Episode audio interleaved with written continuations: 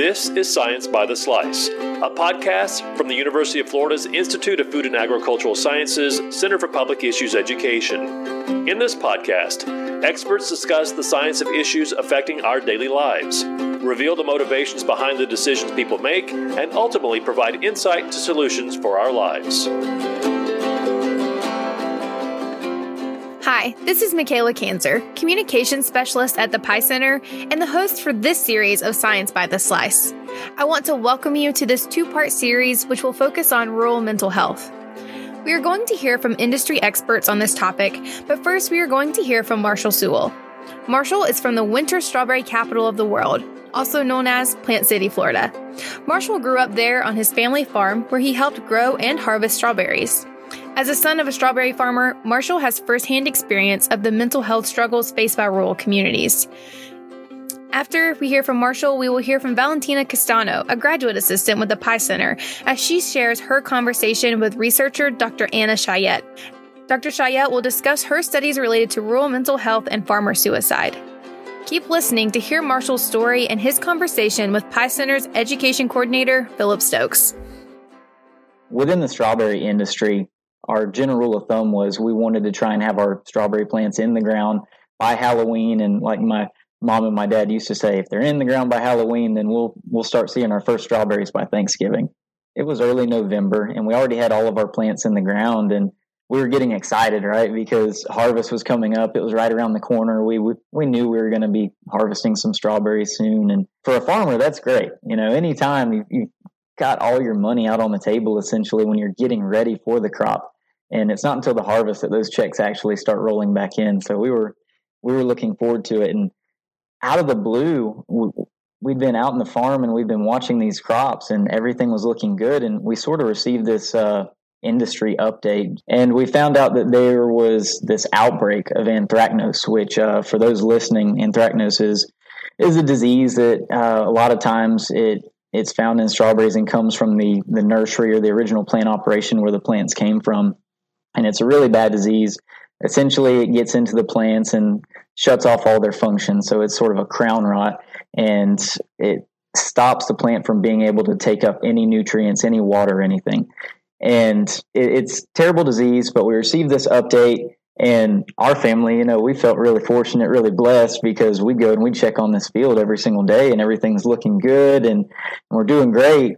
And we thought we had sort of dodged a bullet but unfortunately, we showed up to the farm one day and it was almost as if overnight we just started seeing these plants wilting down. And it was at that point we realized that the plants we had received apparently had some of this anthracnose. Uh, the plants were wilting down and you could tell that they were almost being choked out. And it just progressively got worse. You could go and just gradually they wilted down to nothing, dried out. And at the time, you sort of scratch your head and you wonder, what, what do you do? And uh, you know what makes sense. And I've had a lot of people ask, well, couldn't you have just sprayed them, or couldn't you have done this, or couldn't you have done that? Why didn't you replant? And at the time, there was no replanting. We were getting close to harvest time. If we if we had replanted then, we would have been so outside of our window it wouldn't have made sense. Just spending all sorts of money on trying to apply crop protection products or anything like that, it would have been throwing good money at a bad situation. And we just we are at a loss of ideas for what to do. As a farmer, it was a really tough situation just to see that and, and see your your entire livelihood just uh, sort of vanishing in front of you. So that was sort of what we were going or we were dealing with at the farm operation. And then on top of that, we we also were raising some cattle at the time and we were expecting a load of hay. It's November time, like I said, and pretty soon we were going to be in winter. Grass was going to be dying back a bit, and so we wanted to go ahead and have a load of hay ready for these cows. And uh, of course, wouldn't you know it, with everything else going on, the load of hay was running late, and we stayed over there just waiting pretty much all afternoon long for this truck to show up. And it finally showed up late at night, and uh, we were all there just ready to be done with work for the day. And so we started after it, and we were unloading hay. And, and you know, my dad, he was running a forklift at the time, I believe. I was running a tractor and just trying to with a hay fork, sticking rolls of hay and moving them back and forth and, you know, putting them where they needed to go. And all of a sudden the forklift broke down and we had no idea how my dad was going to react. Was this going to finally be the straw that broke the camel's back? What was going to happen? And he was just super laid back about it. And he just stopped everything and told us, he said, it's late. You know, it's a Saturday evening. We're done. We're, let's just go to dinner. Let's get cleaned up. And I still, Philip, to this day, I still remember he took us to Applebee's as a group and we all like sat there, we had dinner and, and we just had a good evening. And the next day, I woke up and it was Sunday morning, November 18th, and I had in my mind that I was going to just put on my work boots and everything, get ready. I was going to go back over there and I was going to help him fix the forklift and we were going to move the hay and do everything we needed to do, right? And I just remember him stopping me and he told me that he would rather me go to church with my mom. He said that he was going to take care of all the hay and he would get it all sorted out. And I didn't really think anything of it. So I went to church with my mom that day and we went and leaving, we were all supposed to meet up for lunch, and uh, so we were we were going to head to lunch and go see him. And my grandparents they usually ate lunch with us on Sunday as well. We were all going to meet up, and I remember we had the the Nextels, the two ways, and I can remember beeping him, you know, trying to get a hold of him and see where he was. I couldn't get a hold of him, at some point I just kept hitting the button. And I don't know if you remember if you had one or not, but I had the Nextel two way and I pushed the button down and I started talking into it. And I was asking him where he was. And at, at some point he finally just turned it off. And uh, it just, it wouldn't even beep through or anything. It was kind of radio silence. And just thought it was weird. And so we went and we had lunch and he never showed up. Very strange. It was very strange. So we just assumed, you know, he was so busy working that he must have got caught up and didn't even make it to lunch. So after lunch, we went over and we went to check the forklift, and everything had been done. Forklift was forklift was fine. The hay had been moved, and came home. Went over to the other farm to check on the strawberries. Like we we could not figure out where he was.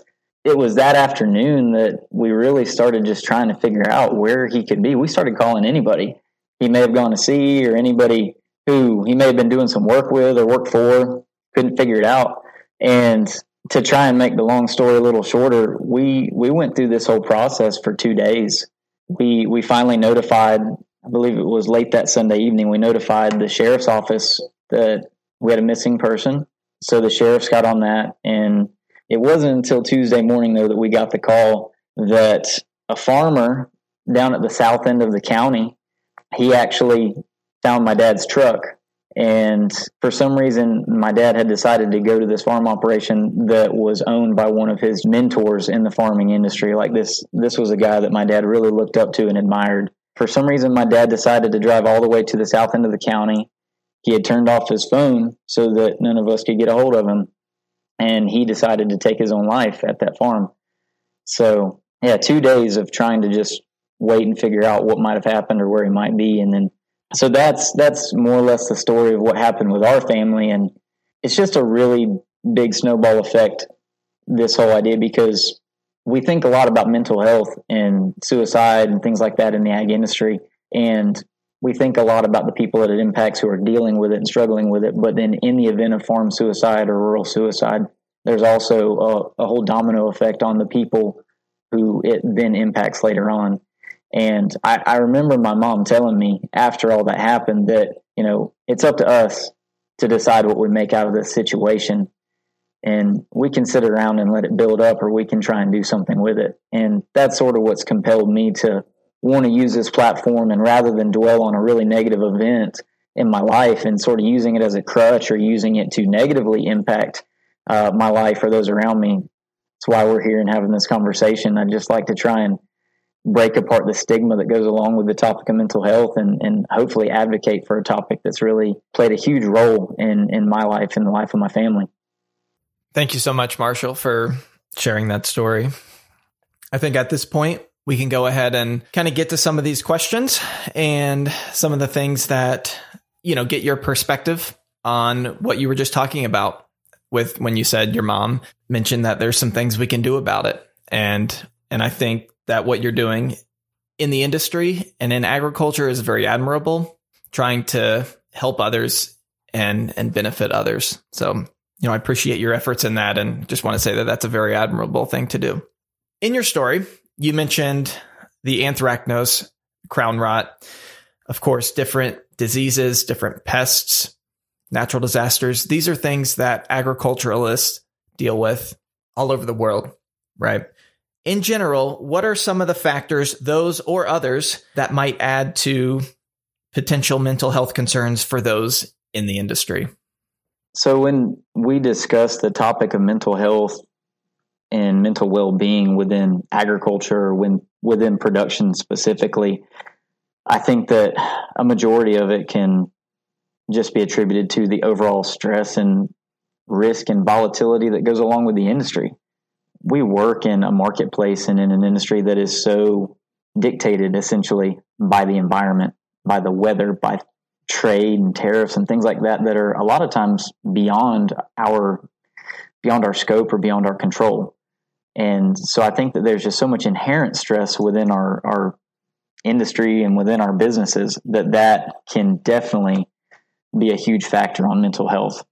How it pertains to agriculture specifically, because I've had people tell me before, well, you know, everybody deals with stress.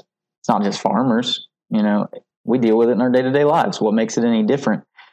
I think that the levels of stress or the levels of anxiety and things like that that we can battle within the businesses that we work in uh, are magnified again because of the marketplace, but also I touched on my own family story, uh, a multi generational op- operation.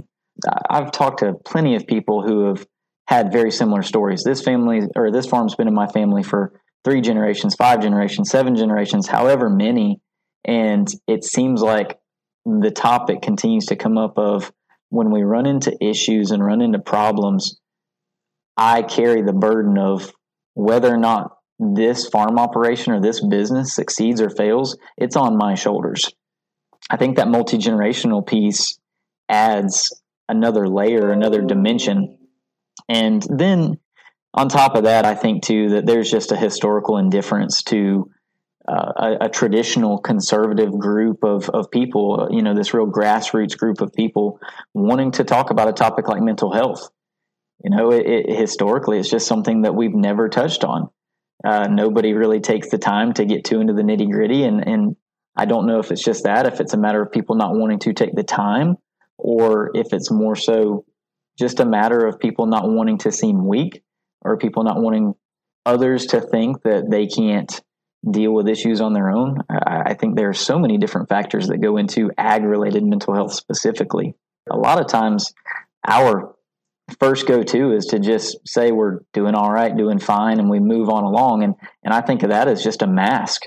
You know, a lot of times there's so there's so much more going on, and uh, it, it, reminds me. I, I don't I don't know if you're into literature or anything, but one of my favorite authors is Hemingway, and uh, Hemingway always talked about his writing style being like an iceberg. You only saw really the 10%, but the rest of it was below the surface and you had to dig deeper to understand it. And I think that's how our mental health is sometimes in conversation. You know, we, we might just show that top 10% or we might put on a happy face, but deep down beneath the surface, there's, there's so much more going on. And my mom is a huge uh, advocate for that concept that you know, her take on this whole thing that we've been through is that you never understand what somebody else may be going through. So always try to be kind and always try to check in on one another. So you mentioned that sometimes you've heard people say that stress and anxiety and things like that happen in any profession or, or just with everyone. But to that same point, you said that your mom mentioned, if people don't aren't in the industry, they're not experiencing it, they can't fully understand kind of the volatility of agriculture, like you were just saying. What could be some different messages and some different things that maybe should be shared to the general public and just to others about agriculture and some of the unique stresses there?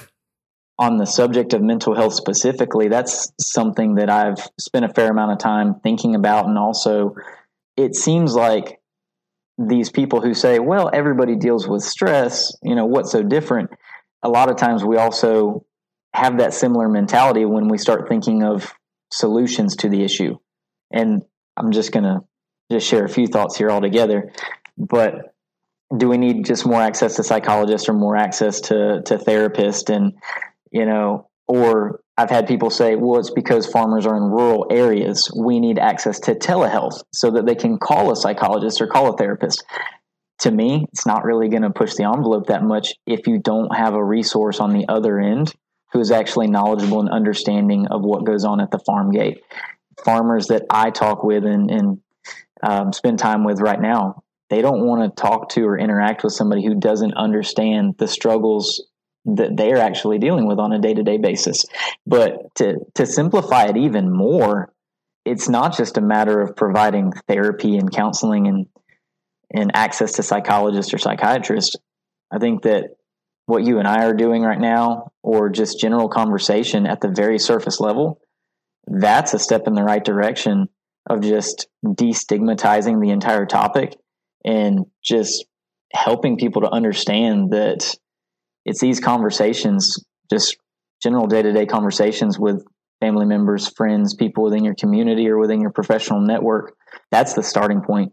Actually, opening up about things you may be dealing with, and also then on on the flip side of that, actually being an active listener and and open to those ideas and willing to communicate. Yeah, I mean, it sounds like the solutions, if you will, are not as simple and as clear cut as some might think. It sounds like maybe some of the possible ways forward, and I've said the word solutions. I don't love that word, but some of the ways forward maybe aren't available right now, right? We don't have all of those tools right now to address some of these issues that you've talked about. So maybe what are some things in addition to what you've said that could be done to sort of help? So, at a very base level, I'll go back to what I just touched on. I think first step is starting out at the individual level and and just continuing to use these platforms and, and raising raising advocacy and awareness of the topic of of the issue itself and, and encouraging others to try and start having those conversations at home in their communities on a very small scale. But once we start kind of entering that threshold that you're kind of alluding to? What what are the next steps? How do we continue moving forward? Uh, I've been impressed with some of the things that Farm Bureau has brought up. I, I look at uh, County Extension, University of Georgia. They were they were trying to come up with some protocols for some local county programs where they could sort of do outreach at a community level.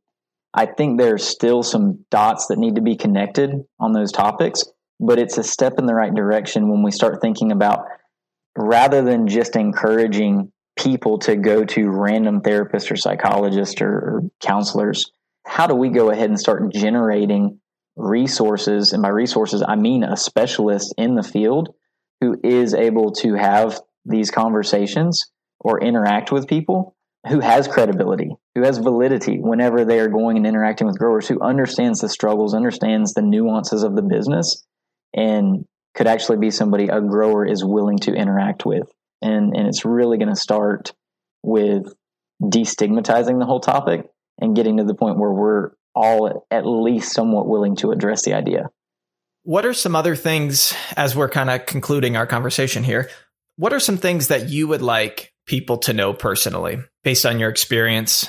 What would you like people to know about the general topic of mental health and mental well being so, just as concluding thoughts and, and to talk very generally about mental health, first and foremost, a lot of times we mistakenly discuss mental health and mental disorders.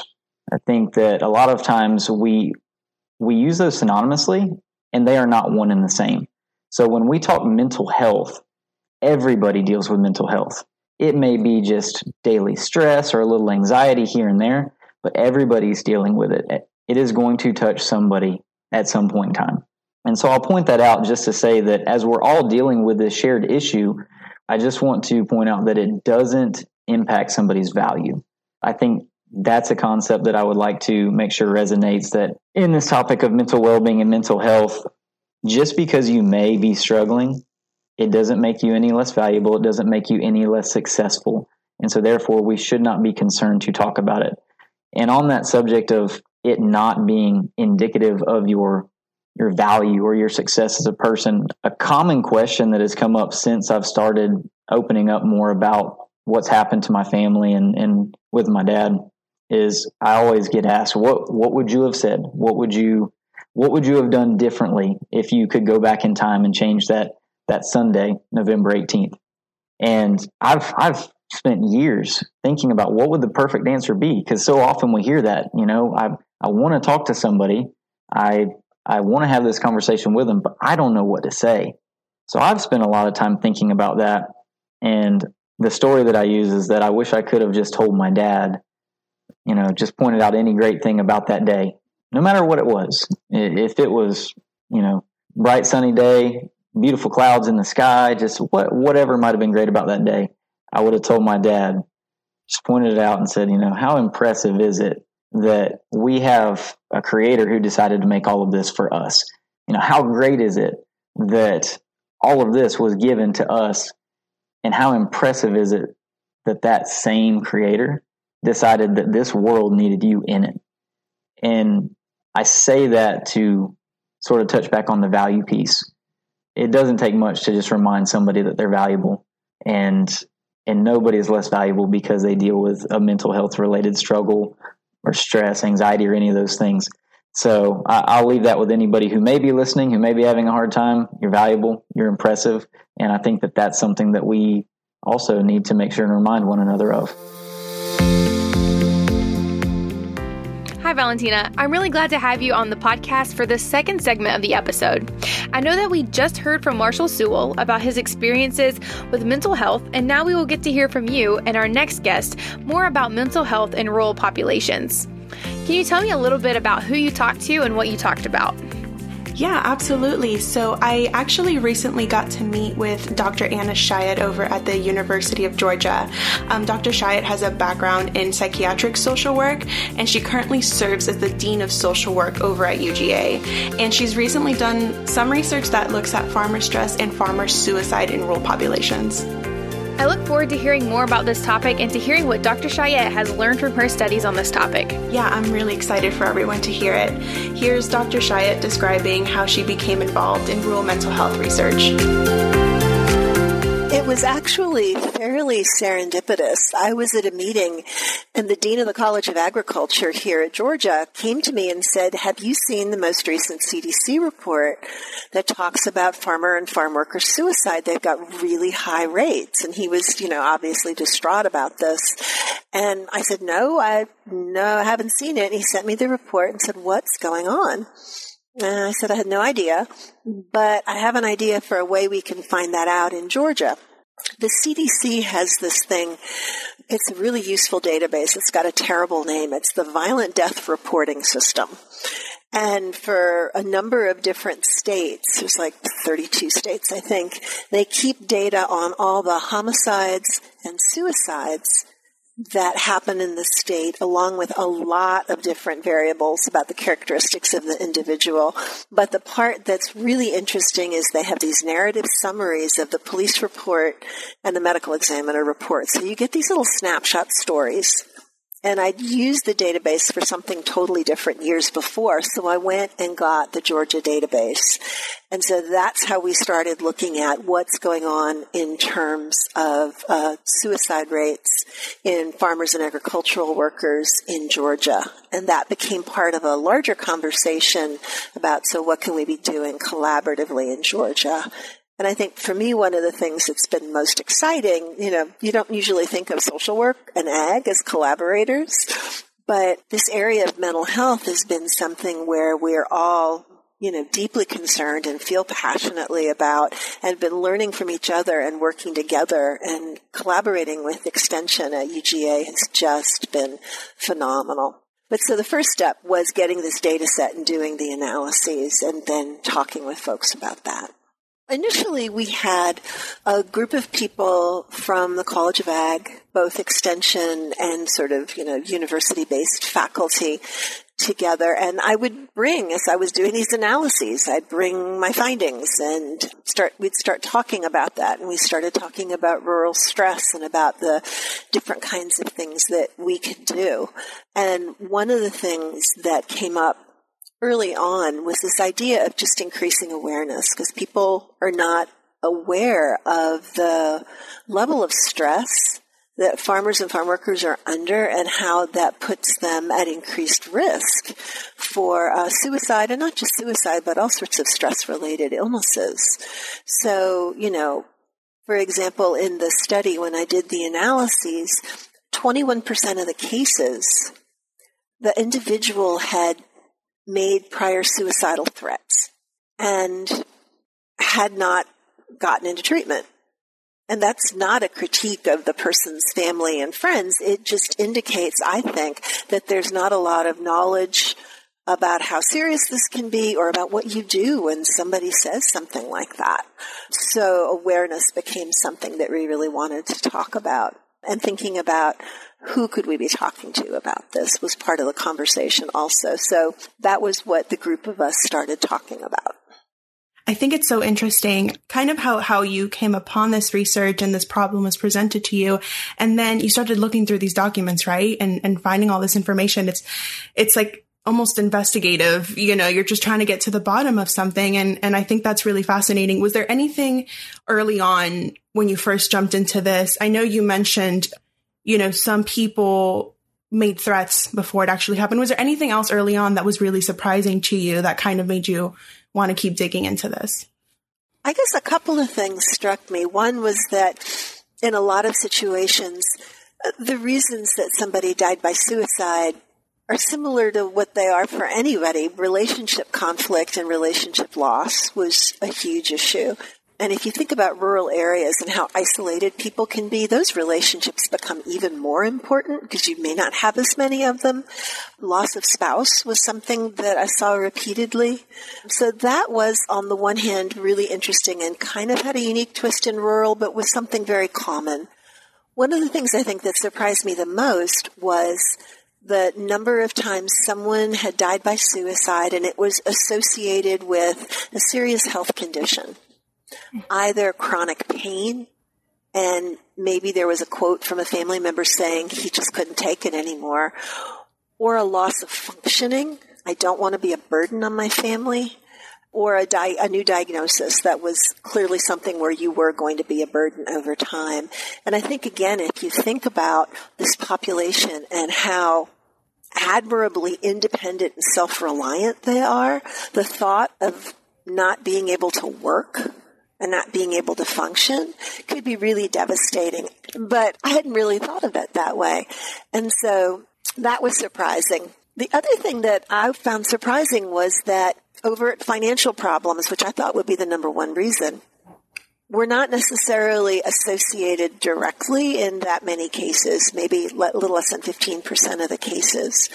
Now, that's not to say that because of health reasons there weren't financial problems. Or you know because of something else there weren't financial problems. But in the narratives that we got it wasn't he knew he was going to lose the farm and therefore you know he ended his life. That was not as common as i thought it was going to be which i thought was kind of interesting.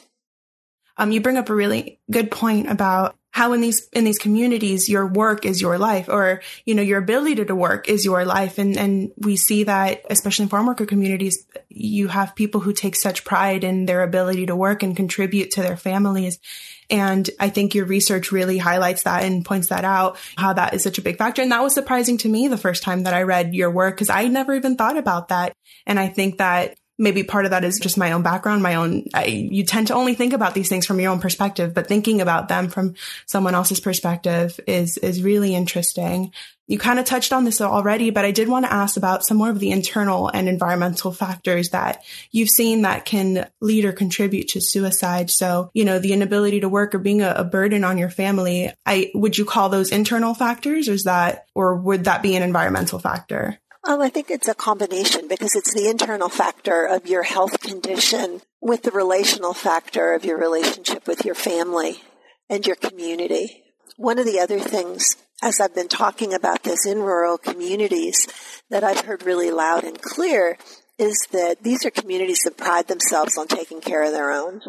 And so a piece of what I think is important in this research and in the work that we do is not that we come in for the university going, hey, here I've got the answers, but here's what I'm seeing. What are you seeing community? And then how can we give you the tools so you can keep taking care of your own? Just take care of them better because you know a little bit more.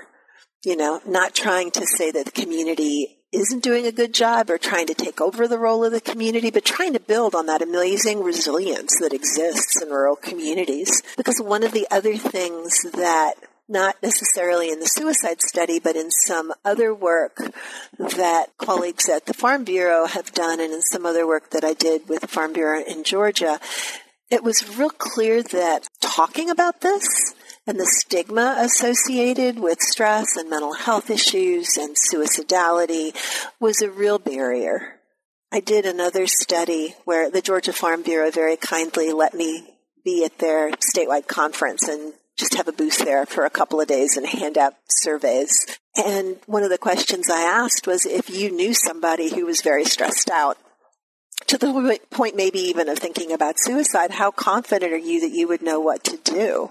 And about two thirds of them said, mm, I am not confident. You know, it would be like less than confident to absolutely not confident that they would know what to do to help somebody. So I think that's another area that we can focus on is getting people information and helping them learn how to help. And so how would that, how would some of that look to you? You know, what are some things that people can do or what would that, you know, showing a population what to do, what would that kind of look like, you think? What's a good way to go about that? You know, as a social worker, I always believe that you start in the community. So, for example, we have a project we've been working on in Colquitt County in South Georgia, and the regional extension person and the local extension person and someone from a group called Archway Partnerships, which is like um, a community uh, business development group, and the local hospital and a local minister and actually one of my alums who's a therapist in town. We all meet together. And we've started talking about this and we've started strategizing about how are acceptable ways to get this out. Because that's the other thing is that you have to present this information in a way that's respectful and acceptable and accessible. So they did this wonderful thing where the extension agents during their production meetings, the local hospital had a blood pressure screening booth at the back of the room. So you could get a free blood pressure screening. But while you're getting your blood pressure screened, they're talking to you about stress because it's related to your blood pressure and they're handing you information about that. So it was a way to get mental health and stress information out, but without stigmatizing people at all about it and just normalizing it. Health, stress, mental health, it's all part of the same thing and here's information. And I think those kind of initiatives have been really helpful. So for me, thinking about moving this forward, I would want to think about sort of generalized education like that. And then the other piece, which we were just starting to talk about then COVID, um, and hopefully we'll be getting back to that work soon, um, is thinking about sort of targeted places. Where are points of contact for people who might be at higher risk? And how do we get information to them about how do you recognize somebody who may be thinking uh, suicidal thoughts? How do you, um, what do you do? How do you get them to help? And there's some really basic trainings. There's mental health first aid. There's something called QPR, question, persuade, and refer. And these are evidence-based trainings that you can get online even that we could encourage people to get that would help them know what to do, where to refer people. And I think the hardest part for anybody, not just, you know, in these rural settings is asking the question. I mean, I think a lot of people are afraid that if you say, you know, you look like you're in a really dark place. Are you thinking about hurting yourself? You're going to put the idea in somebody's head. But if you're picking up the vibe that that might be a good question to ask, that's already there. So, you know, what you're doing is you're giving permission to talk about it, which will save somebody's life. So one of the things that we, that we thought about was, you know, given some of the things that I'd found, I would love to, in rural areas, work really closely with primary health physicians and health clinics. Because if somebody's in chronic pain or they've got a diagnosis, those are going to be the people that'll see them. Well, if you think about loss, well, what about clergy? What about funeral home directors? What about nursing home directors if you have to put your spouse in a nursing home? Can we get those people trained? Can we get people who are just community leaders. You know, in a, in a lot of the communities, I was told about the feed store where everybody hangs out. Well, how do we get the information there? How do we get it to the diner where everybody goes so that it's normalized? And thinking about these leverage points, bankers was another one we had talked about. If you're the loan officer that has to say, no, you cannot get another loan, and that puts the farm at risk of loss, that's a huge risk. So how do we get those people trained to understand what are the warning signs and what to do so we can create this sort of community safety net for folks? Something that you said that kind of stuck out to me was when you spoke about, especially in these farm worker communities, there's a certain stigma associated with suicide, and that kind of leads to a barrier in communication, right? You also talked about a, a, permission to ask, right? There's that barrier there. And a lot of people, we know someone who seems very stressed out, but there's that barrier there and, and bringing it up. Can, can you talk? I just thought that was really interesting. Can you talk a little bit more about that and why there is that kind of stigma among this population? What, you know, how that leads to a barrier in communication and, and some more things that people can do to bring that barrier down and, and encourage that permission to ask? Absolutely. And I guess I want to clarify that I think this is a stigma across the board, period. It may be a little more intense in rural communities, again, because of this fierce level of independence and self-reliance, which overall is a strength, but at a time when you need to ask for help, it's even harder because you've got this strong value of self-reliance and my job is to take care of myself and my family and my farm. But I think just being able to frame it as, hey, I love you, I care about you, so I'm asking this. You seem to be in a really bad place. You seem to be really depressed. Um, I'm just going to ask, are you thinking about killing yourself? Are you thinking about hurting yourself? And just saying it really simply. I think not apologizing for it, not a lot of hoopla around it, just saying it, that in and of itself destigmatizes it and somebody can go, no, I'm fine, you know, I'm just tired or yeah, yeah, yeah, I need, you know, and they can start talking.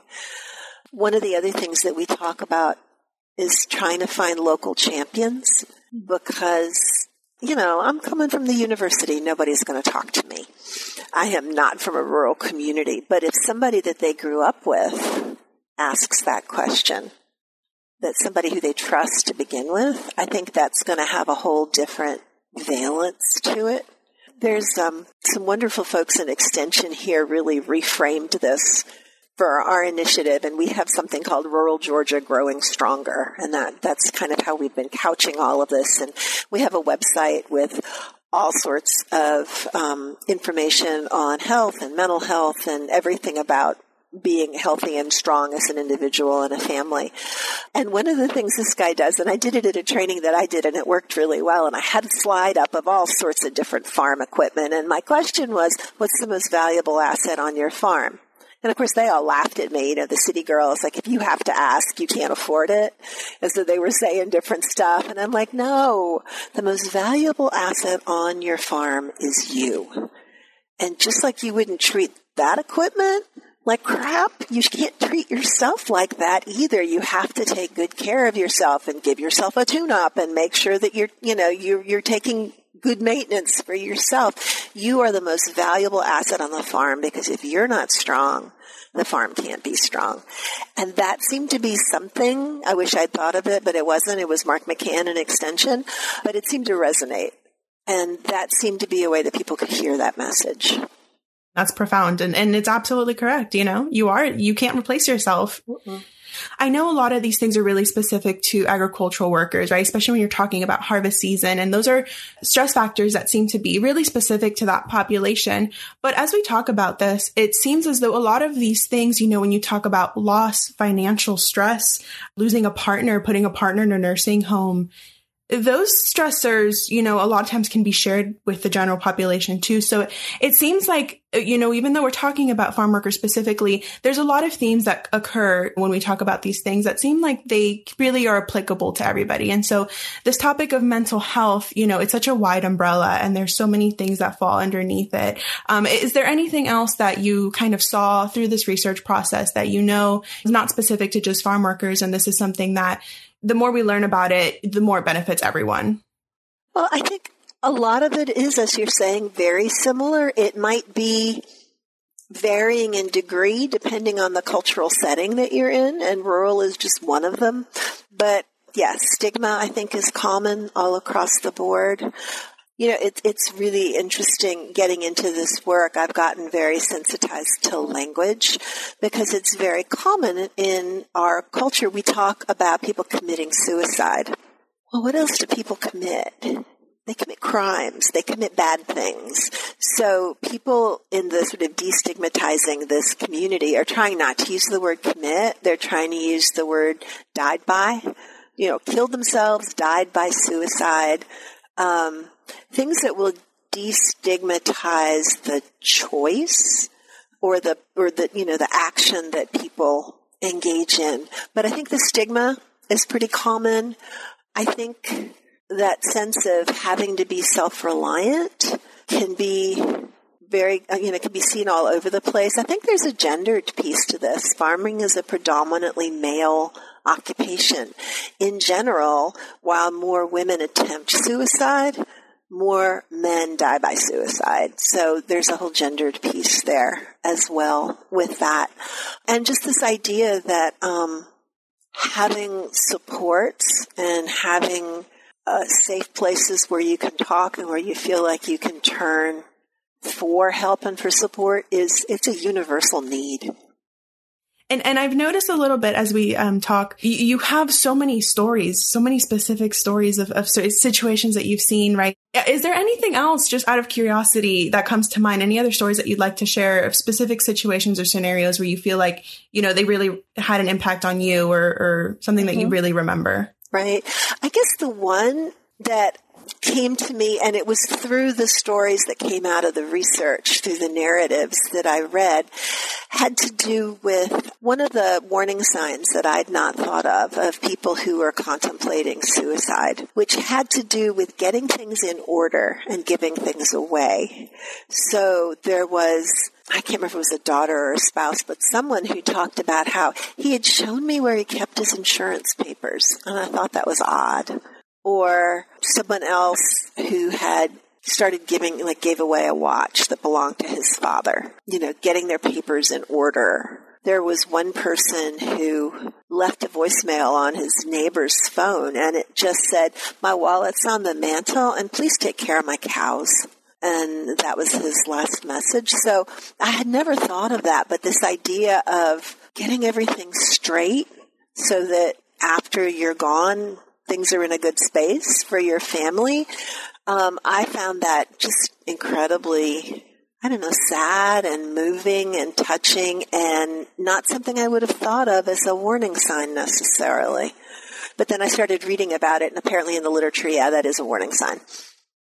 That wallet story in the cows, as you said it, I just got full body chills because mm-hmm. I think it's it's really telling too for that specific population, the farm worker population. We said earlier, you know, when, when these populations get sick, it's really hard on them because they are so focused on providing and that's such a big part of who they are. And I just think that it really speaks a lot, you know, when, when someone is in a situation where they know what they're about to do and the last, one of the last things they do is make sure that they're farm is taken care of, their cows are fed. Yeah, exactly. And, you know, I think another piece that we haven't mentioned in all of this, but that we need to acknowledge is the additional impact that COVID has had on farmers and farming communities. Yes. And while I haven't done research directly in that area, the American Farm Bureau Federation did do a survey on that. And they found that, you know, in general, in rural areas, something like three in five rural adults said that the pandemic had impacted mental health negatively a lot in their communities. over half of rural adults said they thought more about their mental health during the pandemic. Social isolation, which is hard already in rural areas, became much worse. And so thinking about the impact of COVID, and if you think about it, the social isolation, the added stress of not knowing what's going to happen health wise, and then just the economy in terms of the interrupted supply chains, the meat packing plants that have had to shut down, uh, the trucks that aren't running. So you've heard all these stories about, you know, dairy people having to just dump their milk or produce rotting in piles or people having to sacrifice animals that aren't going to go to a slaughterhouse and just how devastating that's been for farmers on top of everything else.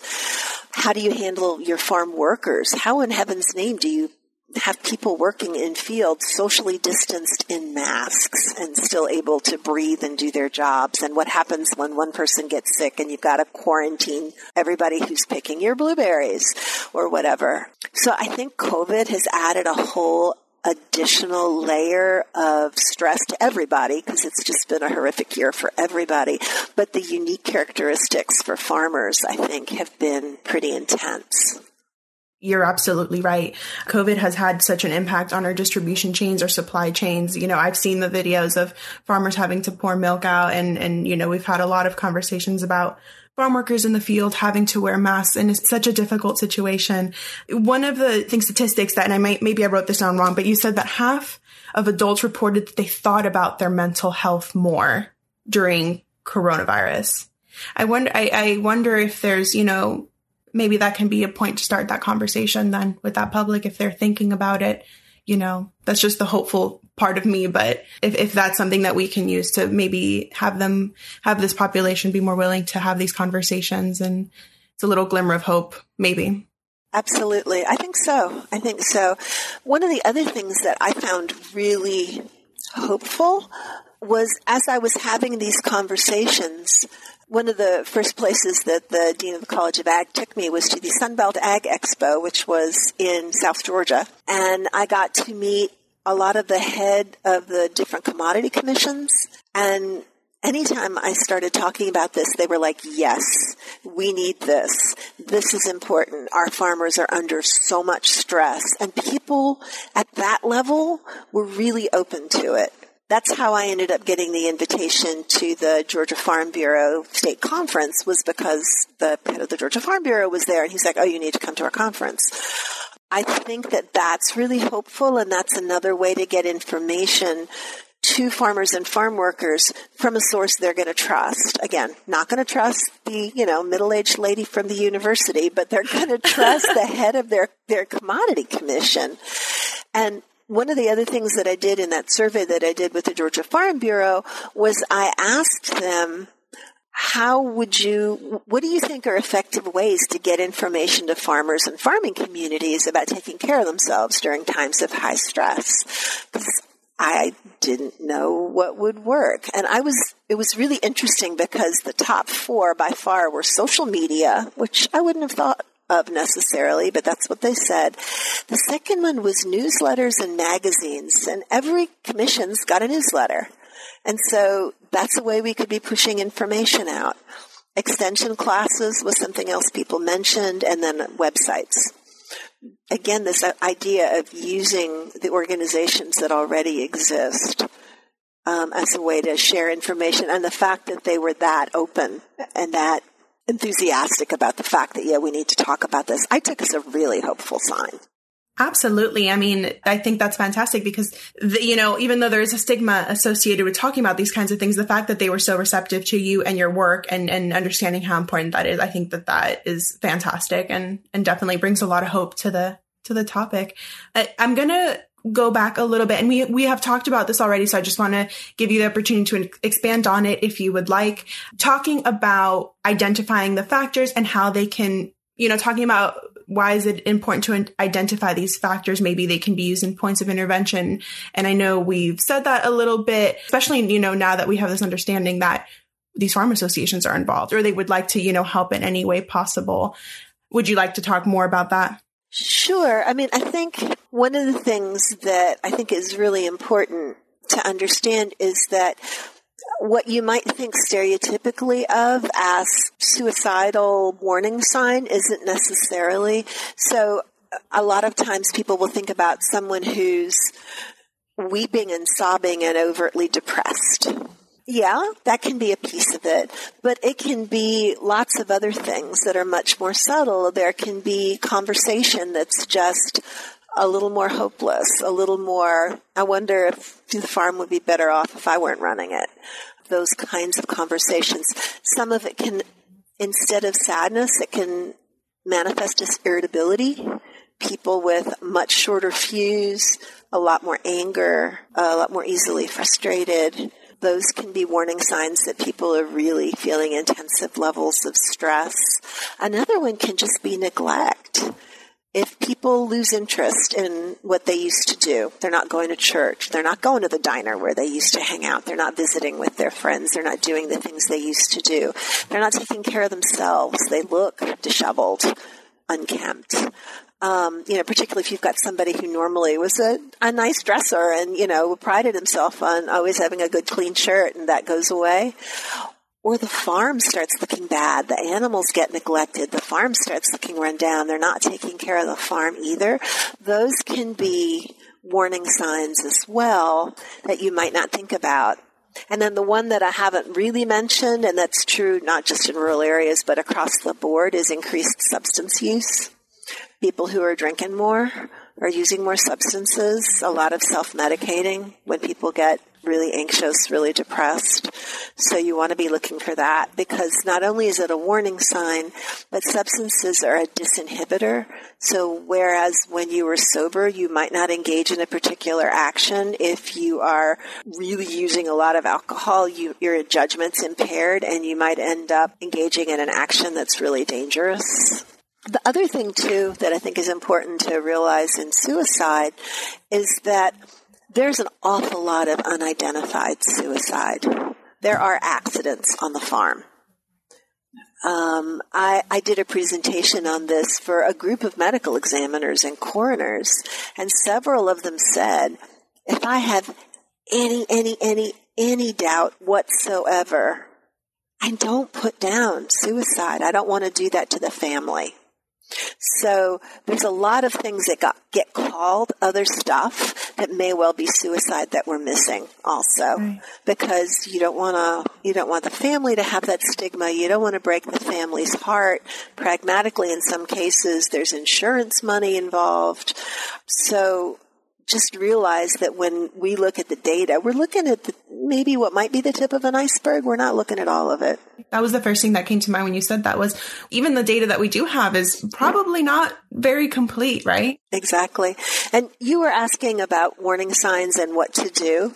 A couple of other things recognizing the warning signs, asking the question. If somebody gives an indication that they're thinking about that, then don't leave them alone okay, then you and I are going to go together and we're going to go talk to somebody who can get you some help. And then taking them to an emergency room, the local mental health center. If you don't know what to do, there's something called the National Suicide Prevention Hotline, and I'm going to give the number, which is 1 800 273 8255 and that's national and you can call and wherever you call from they will find you somebody close by that you can go to and get help. And and you can call them if you don't know what to do. I've got a friend i'm worried about them. And they can give you advice and guidance also. So that's really important to know.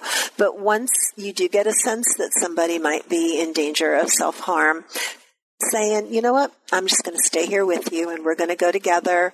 Or if I've got to go, I'm going to make sure that I get you to your daughters before I leave so that you're not just having somebody say, "Yeah, I'm thinking about hurting myself," and then um, and then going, "Oh, okay, that's interesting," and walking off. You know, you've really got to make sure you get them someplace safe. Absolutely. We have talked about this a little, so I'm just going to ask a very brief in case there was anything else you wanted to say. Why are these points of intervention and identifying these champions so important? What is the the biggest thing that comes from from understanding what these points of interventions and these champions are? Well, I think because it's the opportunity Whereas I may understand things, but I have no way to share that information and to act on it in a way that will help people because A, I'm not there, and B, I don't have a relationship. I'm not trusted. These are trusted, safe places where people interact and they get lots of care from them, from their minister, from their physician, from their banker. So they have the opportunity to use that relationship in a way that can save people's lives. And not just from something, you know, you think about suicide, which is the most dramatic thing, but not just that, because if people are feeling hugely stressed, they're at risk of all sorts of other things you know, all sorts of health related issues. There's a woman here at the University of Georgia named Zoe Stoneman who does some research, and she actually did a study that looked at stress levels in fathers and youth risk taking behavior on the farm and found that the more stressed the fathers were, the more the adolescent children who were working on the farm were engaging in risky behaviors and ending up with farm related injuries. You know, if you think about it, dad's really stressed. I'm going to work really hard. Maybe I'm not being as careful as I should be, or I'm working past the point that I'm tired, or I'm working faster than I should, or whatever and it ends up impacting the young people. So it isn't just the individual, it's the whole family. And it seems like there's this whole cultural aspect of it too, right? Lot, some of these behaviors are maybe learned and maybe some farm workers watched the way that their fathers dealt with stress and they didn't talk about it. They didn't ask for mm-hmm. help. They didn't cry. So they feel like it's their duty to do the same. It's their responsibility. So I think that that just goes back to other things that we've said earlier on. Exactly. And I think it's all part of, I may not have it exactly right, but I think it's called the agrarian imperative and it's like this sociological construct. And it's the idea that if you are a farmer, you do everything you can to take care of the land and keep the land. And that is your number one priority. So it's this multi-generational sense of responsibility and sense of being having to be self-reliant. Like you were saying you learn it from your father. But it's it's something gets passed on for generation to generation. And if you've had a farm in your family for five generations and you're the one who loses it mm-hmm. I remember at the Sunbelt Ag Expo, I was talking to a young woman and she had grown up on a farm and it had been in her family for, I don't know, four generations or something. And she had gone into the city and gotten a job, but she and her husband had saved enough money and they'd come back and they had bought the farm. And at, she said, as I was at the bank and as I was signing the papers with the banker who knew my family for forever, he said, well, you know, you can't ever lose it now, right? And she said, and I was 35 and I had the weight of five generations worth of land just dumped on my shoulders and I have never felt so heavy in my life. And I think that kind of responsibility is a piece of all of this too. So, and then the flip side of it is what do you do if none of your kids want the farm? Right. That's, that's a, equally as difficult problem, right? Right, right. Succession planning is a big one. So there's there's all these really complicated interweavings of sense of responsibility and shoulds and oughts. And then there's just the reality that human beings can only do so much. And so much of this is out of farmers' control. I think that was the other thing that was really interesting in the survey that I did with the Georgia Farm Bureau is I asked them to list the top three stressors for farmers in Georgia. Weather, finances, and commodity prices. They have no control over any of those. So all these things that stress you out, that are the biggest impingers on your farm's success, you have no control over, which adds to the stress. So this whole idea of self-care and of being able to take care of yourself and kind of think about things in a certain way and not have the weight of five generations on your shoulders becomes really important because there's so much that's out of your control. Absolutely. I want to give you the chance to to bring up uh, if you know of anything else that can be done to address this issue and help this farm worker population in terms of mental health. Well, I think a lot of it I've said before, having conversations in the community that are destigmatized, that are normalized, having these points of contact and having community leaders and community champions, doing what can be done around the things that seem outside of people's control. So, um, you know, having the commodity commissions and having the farm bureaus that are advocating for farmers and for farmer well-being becomes really important. Um, and I think I got this sense, and again, not a farm girl at all. But when I spoke to people in the rural communities, there was this kind of sense that we're in it alone. And I think for the rest of us to acknowledge that everything we eat and everything we wear somehow or another is grown by a farmer. And that similar to the way that we to veterans say thank you for your service because they've kept us safe, I think saying that to farmers more might be really helpful to let them know they're not alone and that we see what they do and we know that we literally owe our sustenance to them is an important piece of the message. And I also uh, kind of get this feeling from talking to you that when you, when they say that they feel like they're alone, oh, maybe there's also a sense of they feel like they're the only one struggling, you know, and, and you're, you're not alone in terms of, uh, in that aspect. A lot, we understand now. And, and, and that comes out as we talk about this, right? A lot of farm workers are struggling with this. And I definitely don't want a farm worker listening to this to think that, that there was something wrong with them. And, and I don't know if that's actually a part of it, but I do know that it is really stigmatized and people don't talk about it a whole lot. So I, I also feel like that's maybe another, you know, something that could help to know that they're not the only ones feeling this way and they're not alone in that sense either. Their pain is, is definitely shared in a lot of ways. Absolutely. And I think, I think that's where thinking about like peer support becomes really important. There is, and I'm sorry, I should have looked it up before we had this podcast, but there is a YouTube video and it's of a gentleman who's a farmer and he tells the story of about how 10 years ago things were really, really, really bad. And he set his barn on fire and he walked into it fully intending to die. And for some reason walked out again. And his mission now is to talk to other farmers. And there's a piece in the YouTube video where he's talking with some other farmers. And one of the farmers goes, Yeah, you know, I went to the local counseling center once and there was this nice lady there, but she didn't know anything about farming and she didn't know what I was talking about. And I didn't go back because it didn't help.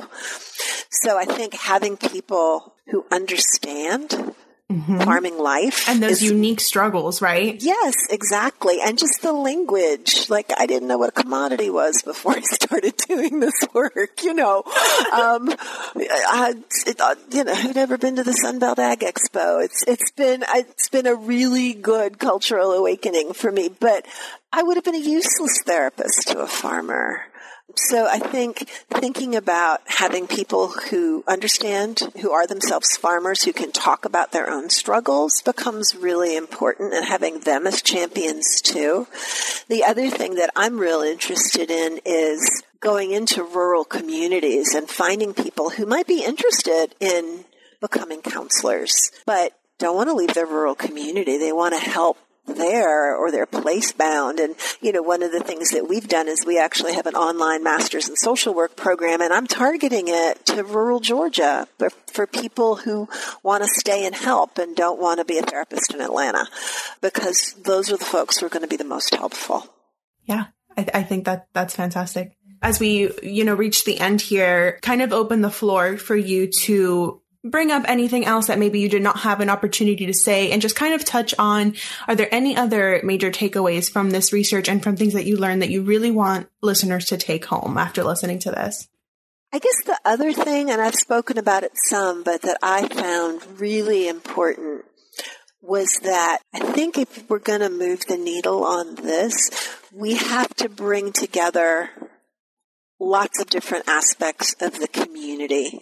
And that if I go down there, or even if there is a champion in the community, one person's not going to do this. It's the thinking about all the different elements of the community coming together so that it is the schools and 4-H and extension and the churches and the faith communities and the farm bureau and the commodities people and the people who sell John Deere and the people at the banks and the hospitals and the primary care physician, everybody as a community, because this is a community problem. This is not the problem of an isolated farmer who's got depression. This is a community problem, and so we need to come together to work on it. And then I guess the other piece for me that really struck me is that I always get a little concerned when I have this conversation that it's going to seem like I'm saying that rural communities or that farmers aren't strong enough. And they are. I mean, this is an incredibly resilient, hardworking, independent, autonomous, self-reliant group of people who I admire in ways that take my breath away sometimes. But that doesn't mean that they don't have challenges and that they don't need support. But it should not in any way be seen as a critique because it's not. Folks are amazing. And like I said, they feed us and clothe us. We owe them support. I want to thank Marshall Sewell and Dr. Anna Scheyett for being a guest on Science by the Slice and for sharing their experiences and perspectives related to rural mental health.